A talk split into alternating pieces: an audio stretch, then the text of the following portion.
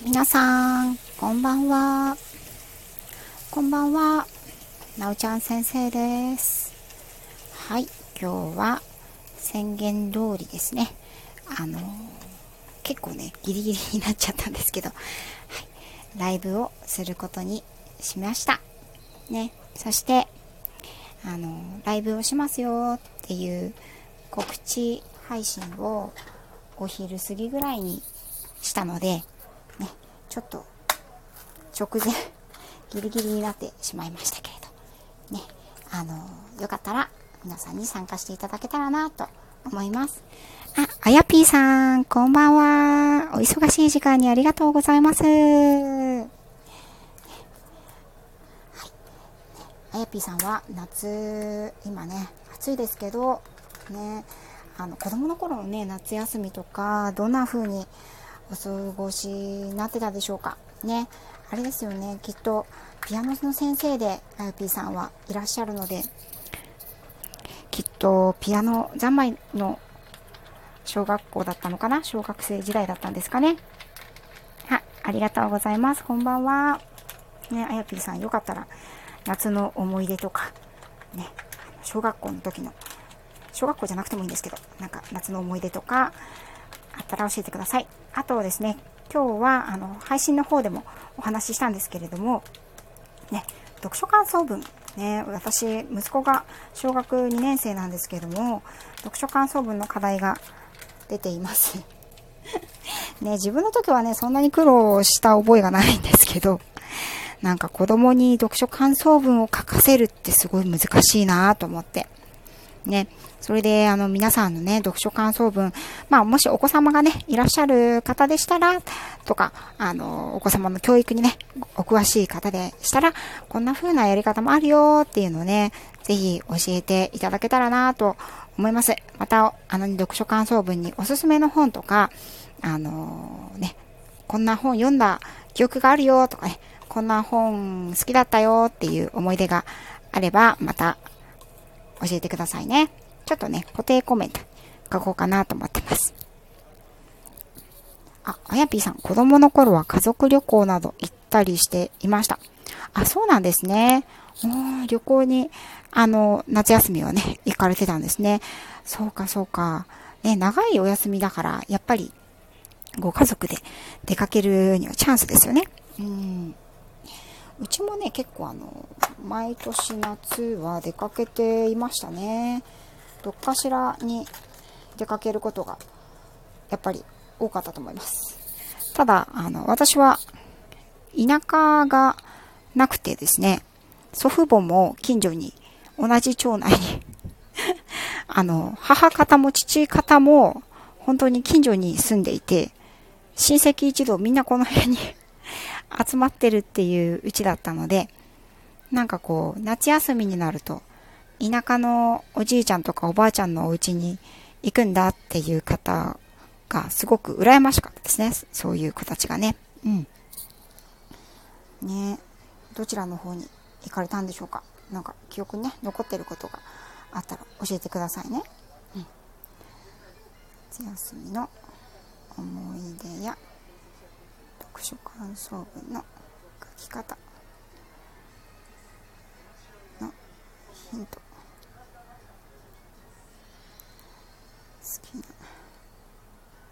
思い出の。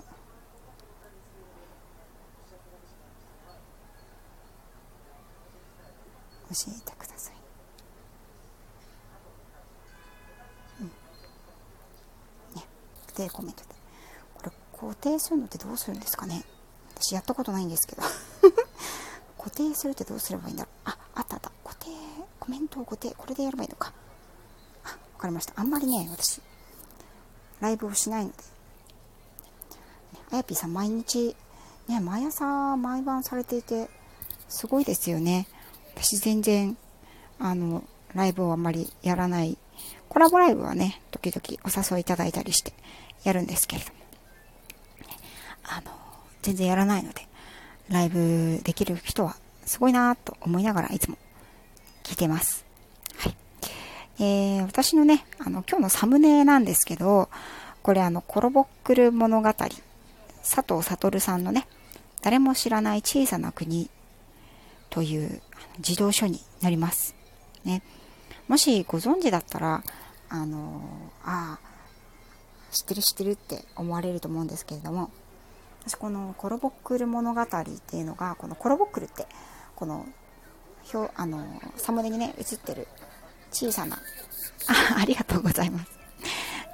ね、お忙しい時間なので、ね、アーカイブで聞きますっていう方結構いらっしゃいますけど、ん今ちょっと隣にね、娘がいるのでちょっと喋ってますね。こんばんはって。こんばんは。こんばんは。こんばんは。うん、こんばんはって言ってます。娘がご飯隣食べてますね。ね、あのー、私はこのコロブックル物語、この小さなね、小人、このコロボックルっていうね、小人が出てくるお話で、シリーズでね、何冊かあるんですけど、すごくね、小学校の時に読んで、衝撃的だったんですよね。あ、よかった。こんばんはって言ってた。ね。うん、こんばんはって言ってますね。うん、娘はね、今月末3歳になります。ね、だいぶ口が達者ですね。やっぱり男の子よりはね、かなり表現力もあるし、すごくおしゃべりが上手だ女の子です。で、この誰も知らない小さな国っていうのがね、まあ、ストーリーは、あの、男の子と小人が出会うお話なんですけど、あの、アリエッティって、仮暮らしのアリエッティっていう、あの、映画があると思うんですけど、ジブリ作品の。で、それのあのー、ようなイメージを持っていただければわかるんじゃないかなと思うんですけれどもね。これシリーズが何作かありまして、あのね、多分今読んでもすごく面白いんじゃないかなと思っています。ね。で、あとはですね、私小さい頃に読んですごく、あの、文学少女だったんですね。今ではね、全然読めないんですけど、本は。だけど、小さい頃はね、図書館とかが大好きで、もう毎日のように毎週のように本を図書館に行っては借りて近かったのでね帰ってきてもう読むって。夏休みとかね冬休みとかはその長編ものっていうんですかね。長いストーリーを一気に読むっていうのが夏の醍醐味というか思い出でしたね、うん、で他にもねあの記憶にあるのがエルマーと竜。エルマーと竜っていう、これも多分名作ですよね。あの、ご存知の方も多いと思うんですけれども、エルマーと竜はすごく面白かったですね。3冊あるんですけれど。今ね、読み、図書館で借りようかなと思ったら見つからなくてですね、夏休みだから借りられてるんですかね。なんかね、子供にそこにね、あの、買ってあげようかなと思ったんですけどなんか、ね、今の書店に行ってもなかなか店頭にないんですよね。うん。ネットとかでね探せばきっとあると思うんですけれど。好きな作品でしたね。表紙もすごく可愛くて。あのカラフルな色の竜ね。竜って見たことないんだけどこんな生き物なのかなって思ったりとか。私はやっぱりこうファンタジーがすごくファンタジー要素があふれる作品がすごく好きでそれはおそらく児童文学というものをあのピカチュウいた、うん。えー、見て、うん、ピカチュウ食べてた。ピカチュウ食べられちゃったの、うん、あそう。見て。うん。ピカチュウ見てますね隣でね。ピカチュウ食べちゃってる。ピカチュウ食べちゃったのか。うんそうですね。うん。何の話してたっけ？そう。ピカチュウ美味しいのピカチュウを食べてるっていう動画を見てます。隣でね。うん、今の子はね、絵本とかよりもやっぱりこう動画にすぐ行っちゃうので、物語とかもね、テレビとかアニメとか動画に行ってしまうので、その活字を読む楽しさっていうのを、うん、どうにかしてね、子供たちにも伝えていきたいなって思っています。ね。私はあとは好きだったのはあのクレヨン王国シリーズっていうあのこれもね結構有名だと思うんですけどクレヨン王国っていうクレヨンの12色のねクレヨンの王国があってそれぞれのあのカラーのクレヨンごとにお話があるんですねであのクレヨン王国は人気でアニメにもなったりとかしていましたね、うん、アニメは私見たことないんですけど、はい、とかねやっぱり世界のなんかこう名作シリーズみたいなのはあのすごく好きでなんか家にあったと思います。そういうのもね一人で読んでましたね、うん、やっぱりこうファンタジーものとかあとは動物ものですね。ちっちゃい頃からやっぱり動物が大好きだったので動物ものはね欠かせなくて小学校何年生ぐらいの時かなあれ4年生ぐらいの時かな。あのー、もう動物好きにはたまらないシートン動物記ねハマりまして。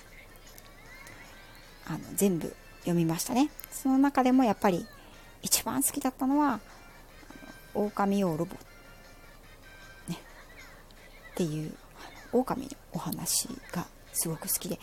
あのシャえーと、シートン動物記のシリーズの中でも人気のある作品だと思います。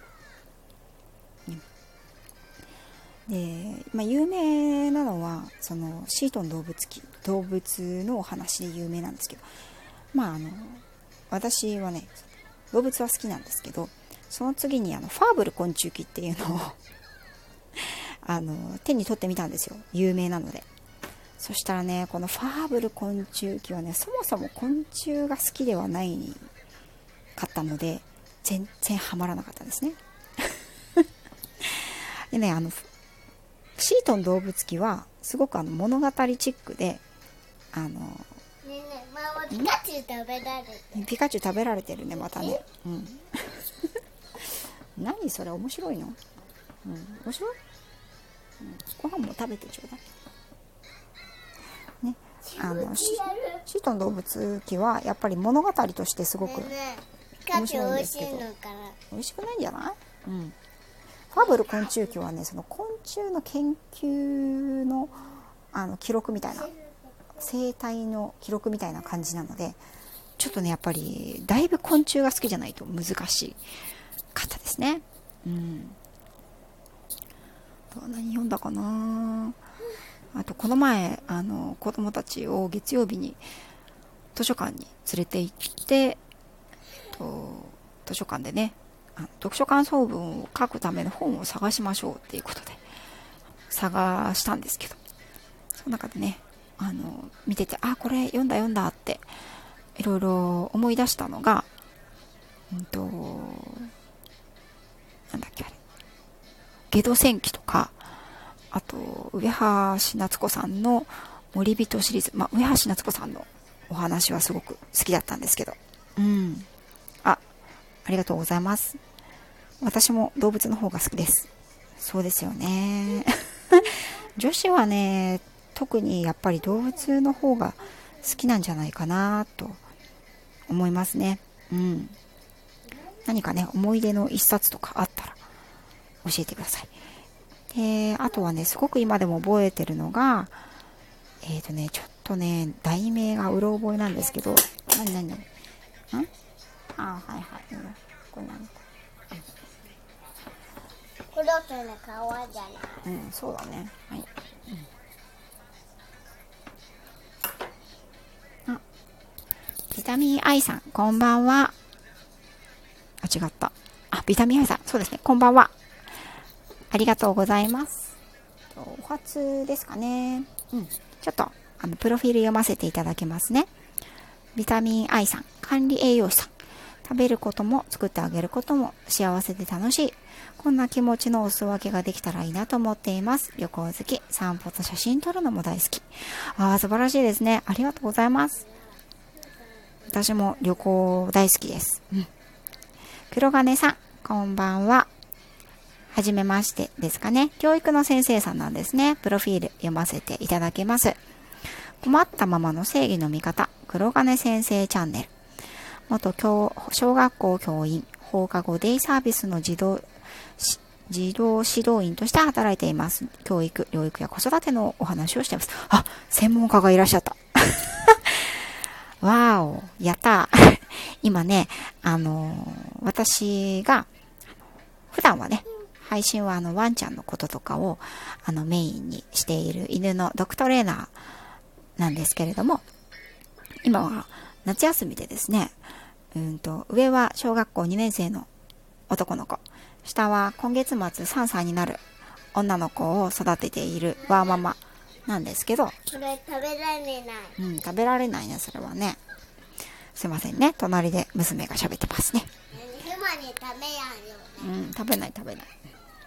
でね、読書感想文のね、宿題を持って帰ってきたんですけど、読書感想文を書いたことがないので、なんかどう書いたらいいかわからないっていうことで、そういえば読書感想文ってどうやって書いたかなって 思ってですね、うん、そうだ、皆さんに聞いてみようかなと思って。で、先ほどですね、あのーこういうドライブをするよという配信を思い立ってですね、今日の午後にアップしたんですが、その中でね、あの、教えていただいたのは、あのーあ、ありがとうございます。あやぴーさんって、黒金さんが。いえいえ、黒金さん。いえいえ、今度 YouTube に上げようと思っていたネタなんです。あ、そうなんですね。あ、これはタイムリー。みんなね、う。ん、やっぱり、あの、過去も現在も、ね、読書感想文ってみんな悩むネタなんですね。で、先ほどね、コメントで、あのーお寄せいただいたのは、こう、本をね、一緒に選んで、子供、私が最初に音読をして、次に息子に音読をしてもらって、その後、私がインタビュー形式でメモを取りながら、どこが面白かったとか、どういうお話だったとか、うんと、なんか、そういった感想を聞いてメモをして、それをもとに、あの、文章を作ったらいいんじゃないかなっていうふうに、あの、コメントを、綾野亮さんね、スピリチュアルカウンセラーさんなんですけど、あの、いただいたんですよね。うん。黒金さん、そうそう、書くの難しいですよね。そうですよね。まあ、あの、私、配信でもお話ししたんですけど、実は私自身はあんまり書くことに悩んだことがなくてですね、逆に、どうして。うん、どうして、あの、みんな、読書感想文でつまずくのがちょっとよくわかんなくてですね。わかんないから教え方がわからないというね。うん。黒金さん。そのやり方いいですね。うん。私もね、そう思いました。あのね、息子は、えっ、と、ねえねえママ、うんすいませんね。隣でね、すごい3歳、2歳児がね、喋ってるんですよ。こんばんは。あら、本当だ。食べてる。うん。なんで、なんでピカチュウ食べてるの？わかんない。ピカチュウ美味しいんじゃない？ピカチュウ美味しくないよ。うん、そっか。そうだね。うん。ねピチュウは美味しくないよ。ね、あの黒金さんはどのような、ね、指導をされたことがありますか？もしよかったら教えてください、うん、スタイフで音声のみで配信しようと思います読書感想文の書き方あ素晴らしいなんかねあのきっとね悩んでるママさんはねたくさんいるんですよねでこれってやっぱり子供の素直な感想を引き出したいじゃないですか。だからね、あんまり喧嘩したくないんですよね。なんかほら、書いたのとか、ここがこう、もっとこうした方がいいんじゃないのとかね、あの、親がね、突っ込まない方がいいと思ってるんです、絶対。ね、子供って素直だから、絶対ね、本を読んで何かしら思うことはあると思うんですよ。だけどね、宿題っていう形にしちゃったら、きっとね、なんかそれをね、親が、あのこう、チェックしたりしてね、宿題やったのとか、読書感想まだ終わんないのとか、まだ本読んでないのとかね、こんなことしか書けないのとかね、他にはなんか感想なかったのとかね、言ったらね、絶対ね、本を読む楽しさっていうのが、失われちゃうと思うんですよね。うん。あやぴーさん、楽しめるやり方でいいですね。スムーズにできそう。そうですよね。あ、おこパパさん、こんばんは。お越しいただいてありがとうございます。お忙しいお時間に。今ね、あの、読書感想文の書き方と、あとはですね、皆さんのもし、小さい頃にね、あの、過ごした夏の思い出とか、あとは、うん、何か印象に残った、ね、本のお話を聞いています。黒金さん、とにかく好きなテレビや YouTube の配信を紹介する感覚とかといいですよ。そうか。確かに、今のね、小学生って、なんか YouTube 見るんで、たまにね、なんか YouTuber っぽい、なんか、物言いでなんか紹介したりしてますよね、勝手に。はい、今日は何とかをします、みたいな感じで ああ、そういう感じでね、あの、この本の紹介をしてください、みたいな感じでね、YouTuber 風にね、で、こう、私とかが視聴者になって盛り上げるっていうのもありますね。ああ、それなんか動画とか撮っといて、こう、後で、なんかこう、それを文章に起こすみたいな。ああ、そういうやり方もいいかもしれないですね。うん。あ、BB さん、こんばんは。今日はね、あんまり、なんて言うんですかね。BB さん好みじゃないかもしれないです。嘘 嘘。ね。そうか、そうそう、それを書き言葉に直すだけ。黒金さん、ありがとうございます。ヒントをね、いただきました。なんかね、うちの息子はね、あの、本を読むのは嫌いじゃないんですよ。うん。嫌いじゃなくて、結構ね、この前、も図書館行ってもね、あの、楽しんで、この本、あの本ってね、選んでいて、他、私、子供二人、あの、わ、わ、友達のね、ママ友の子供たち二人を預かって一緒に連れて行ったんですけど、お母さんたちね、働いているから。うんと、その子たちの方がね、早く飽きちゃってましたね。うん。ビビさん、僕はひたすらあらすじを書いて最後の一文だけ感想を書いてらしてない。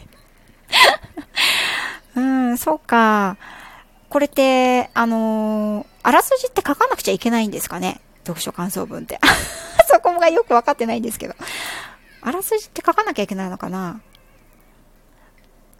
黒金さん、書くのが苦手という子も多いですよね。そうなんですね。あのー、なんか喋ったりとかするのは得意だけど、こう、やっぱり文章とか表現力がね、まだあんまりないので、あのー、面白かったですとか、すごいと思いましたとか、なんかそういう言葉でしか表現ができない。うん。でもね、最初はそれでやっぱりいいですよね。あ、ともこさんこんばんは。ありがとうございます。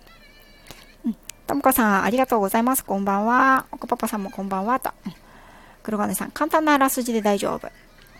黒金さん、そうそう、語彙とかね。そうですね。でもこれってやっぱり本をたくさん読まないと語彙力とか、あのー、表現力とかまとめる力とかっていうのはつかないと思うんですよね。うん。BB さん、あらすじで字数を稼いでるだけ。うん。世の中はやっぱりね、そういう子の方が多いですよね。ね。で、あの、先ほどもね、お話ししたんですけど、サムネイル、ちょっとね、なんかこうずれちゃってるんですけど、は、あの、私の大好きだった、物語ですね。コロボクルシリーズの誰も知らない小さな国。あの、佐藤悟さんの作品を偶然この前、あの、図書館で見つけて、ああ、懐かしい楽しかったこの本好きだったと思ってね、思わずスクシあの、写真撮っちゃ、あのね、子供たちにね、これ面白いんだよって勧めたんですけど、誰も乗ってくれなかったです。ともかさん、読書が苦手で、感想文もあんまり好きじゃなかったな。そうなんですね。そうか。うーん。なんでしょうね。なんか私は、やっぱりあの、動物が好きだったんですよね。動物が好きなので、あの、あやぴーさんとね、あの、最初にお話ししていたんですけど、あの動物が出てくるお話はね、すごく、なんか、やっぱり食いついてましたね。うん。あ、ともこさんは自由研究が好きだったんですね。私が苦手な分野ですね。私ね、自由研究は苦手でしたね。なんかね、構想倒れするんですよ。これを、あ、あの、工作とかもね、構想倒れするんですね。あの、想像力想像を頭の中で妄想？想像するのはね、すごい得意なんですけど それをね、形にするのが難しい。うん。絵本は傑作、花咲や山がおすすめ。ああ、枯れ木に花を咲かせましょうのやつですか？ビビさん。うん。黒金さん、今年の課題図書とか書きやすいかも。低学年の本とか面白いですね。あ、面白いんですね、あれ。うん。なんかね、うちの子供たち、うちの子供に、あの、図書館に行って、こういうのが課題図書になってたよって、勧めたんですけど、なんか本人がね、あまり乗り気じゃなくて、本人は、なんだっけな、耳かきの好きな王様っていう なんでそれ選んだのって、ちょっとね、親としてはちょっと不思議なんですけど、耳かきの好きな王様っていう本を選びました。で、まあ、あの、本人が選んだので、あじゃあそれで。まあね、じあの課題図書だけじゃなくてもいいよって書いてあったので、じゃあそれにしなって。それはね、読む、読んだら面白かったみたいで、何回かね、もう何回も読んでくれてますね。うん。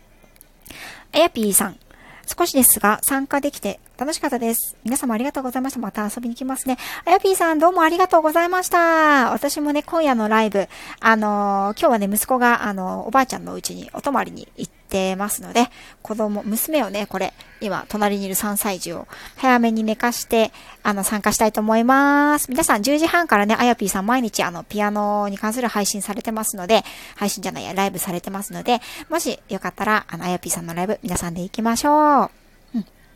あモアポアさん、こんばんは。ありがとうございます。お越しいただきまして、お忙しい時間に。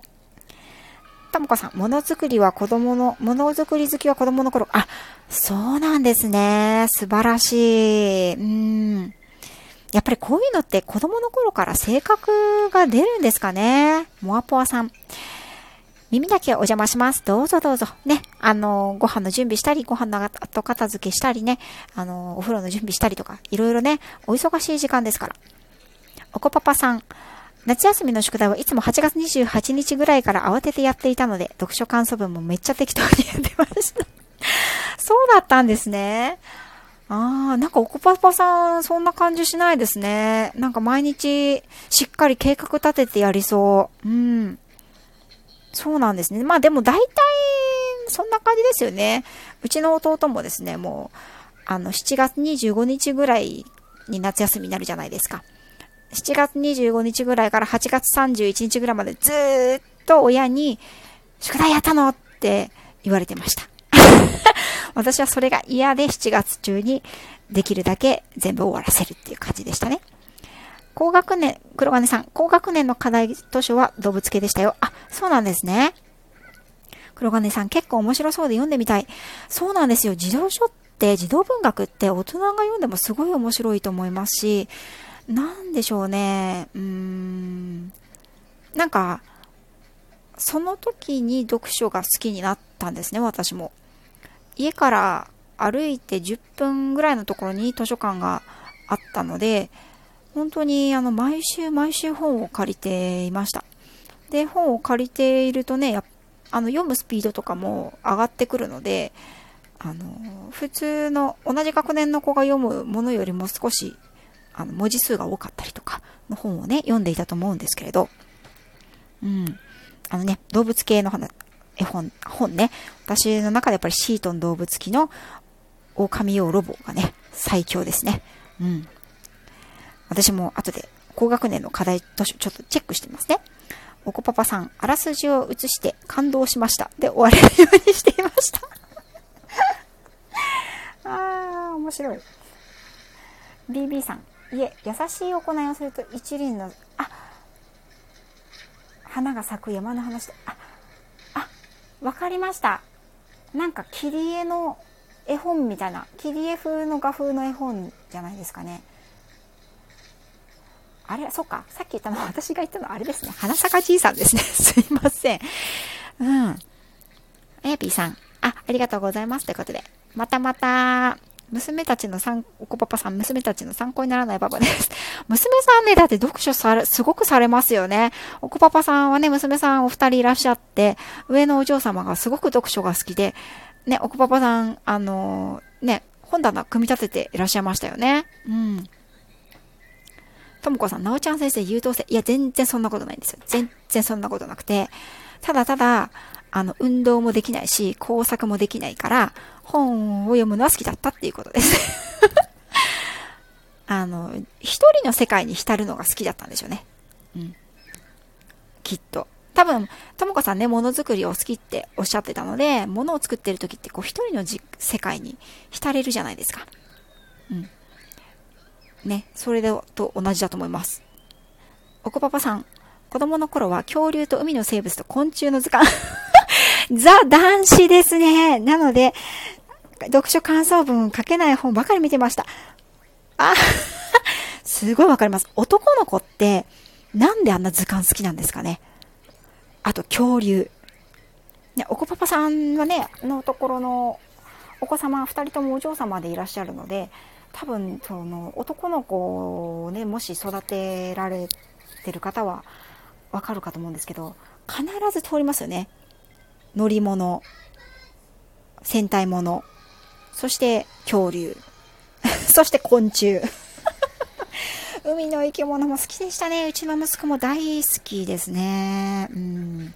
そうなんですよね。読書感想文は書けないんですよね。今でもだから、あのー、一緒に連れて行ったワーママの子供たちが、あの、男の子と女の子だったんですけど、やっぱり一人の男の子は、図鑑ばっかり見るので、読書感想文が書けないんですよね。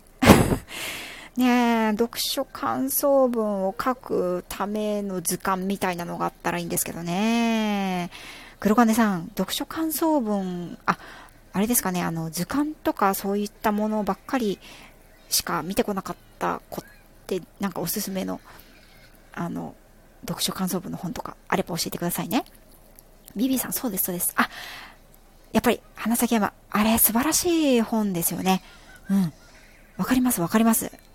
すいません、誤解してまして。うん。ともかさん、絵本なんだけど、桜の作品という作品が大好きでした。桜の作品。知らないなちょっとチェックしておきますね。桜の作品。ありがとうございます。BB さん、仕事中なので戻りますね。また、ありがとうございました。じゃあ、バイバイって。バイバイ。はい。バイバイいただきました。娘さんからね、BB さんバイバイって言ってましたよ。またまた、ありがとうございました。ともこさん、モグラと桜の木の切ないお話です。え、なんかもうその紹介文だけでちょっと切ないんですけど。そうなんですね。絵本はね、私はやっぱり、まあ、あの、子供がいるので、たくさん絵本がね、うちにあるんですけど、うん、なんかね、あの、母が、長男が生まれた時に、プレゼントとして、あの、6歳になるまで毎月2冊ずつ絵本が送られてくるシステムっていうのにね、入会してくれたんですよ。ね。それで、あの、毎月毎月2冊ずつね、あの、絵本が送られてきたので、うちにはね、山のように絵本があるんですけど、うん。あの、その中でもね、やっぱり好きな絵本とね、好きじゃない絵本っていうのが分かれるみたいでね、あの、好きな絵本はすごく読んでましたね。うん、ともこさん。子供ながらに何度も読んで泣いてました。あ、やっぱりそういう感じなんですね。もうなって、そのモグラと桜の木の切ないお話。もうなんか、そのともこさんの説明文を読んだだけでもちょっと胸が切ないですよね。うん。ねえ。私はね、あのー、ゴンギツネとかね、やっぱり切ないさの代表格といったね。あともう、かわいそう。夏って言うとやっぱり、戦争ものの本とかも出てくるじゃないですか。そしてね、もうあのね、もうかわいそうな像っていう本をね、ご存知ですかね？かわいそうな像ってあれ実話なのかな？なんですけど、もうね、もう思い出しただけで涙が出てきそうになる、あの、太平洋戦争中の、あの、飼育係、上野動物園の飼育係さんの、あの、お話ですね。かわいそうな像。戦時中にね、あの、象はやっぱり危険動物だし、たくさん食べるから、象を処分しろっていう風な、お達しが下るわけですよね。あ、子育てパパさん、こんばんは。プロがいらっしゃいましたね。読書のプロがいらっしゃいました。ありがとうございます。こんばんは。ね、今ね、かわいそうな象の話をしてました。うん。そうなんですよ。それでね、その象をね、飼育員さんが殺さなきゃいけない、処分しなきゃいけないっていうね、あの、お達しを受けるんですよね。で、飼育員さんはね、あのー、やっぱり嫌なんですよ。もちろんそうですよね。象、ずっとお世話してきた象さんを自分たちの手であの処分しなきゃいけないっていうのはすごく辛いことですよね。うん。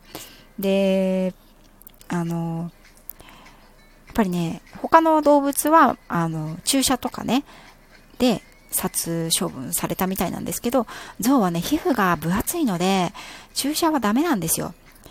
そしてね、あの、すごく賢い生き物なので、毒入りの餌をあげようと思っても、匂いで分かっちゃうんですよね。うん。あ、ともこさん。動物番組で見たことあるかも。かわいそうな象の話ですかね。ともこさんがパパさんって、こそ、パパさんがプロ。プロですよ。おこパパさん。お尻の冒険が大好きでした。あ、パパさんが二人いらっしゃる、今日は。ありがとうございます。ともこさん、皆様こんばんは。パパさん、子育てパパさん、ご挨拶ありがとうございます。そらさん、こんばんは。あ、そらさん、いらっしゃいませ。ありがとうございます。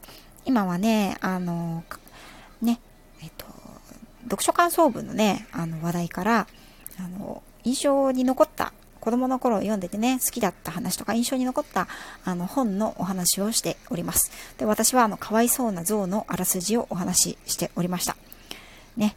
もうね、あの、その、ちょっとね、切ない話になっちゃうんですけど、その、かわいそうな象ね、象を処分しなきゃいけない。ね。あの、戦争中なので、象はたくさん食べるし、暴れて、逃げ出してね、暴れたら危ないから、処分しなさいということで、処分しなきゃいけないんだけど、うん、毒入りの餌も食べないし、あの、注射もね、あの、薬を打って、あの、殺すということもできない。それで、取った、あの、方法が餓死をさせるっていうことなんですね。飼育員さんは、あの、ご飯をあげないようにしたんです。でもね、その象がね、その、ご飯が欲しくてですね、前足を飼育員さんが、あの、の気配がするとね、トントンって、トントンってね、するんですよ。もうほんとその描写がね、もうダメだ。もうこの話やめます。ちょっともう、思い出しただけで、目頭が熱くなっちゃいますね。で、あの、この話は実話だそうですよね。うん。で、あの、上野動物園には、あの、記念碑というかね、それがあるそうです。ね。ね、私も上野動物園しばらく行ってないんですけど、うん、もしね、皆さん、あの、シャンシャンだけじゃなくて、シャンシャン、今度、あの、子供ね、コパンダがまた生まれた、生まれた、生まれましたっけ？ね、あの、シャンシャンだけじゃなくて、あの、ね、そうやって旅立っていった、あの、動物のことも、ちょっとね、展示してあったりとか、お話として記念碑があったりするので、ちらっと見ていただけたらと思います。うん、ね押し入れの冒険ってどんなお話でしたかね、おこパパさんね。ちょっと私、こちらもご存存じ上げなので、見てみたいと思います。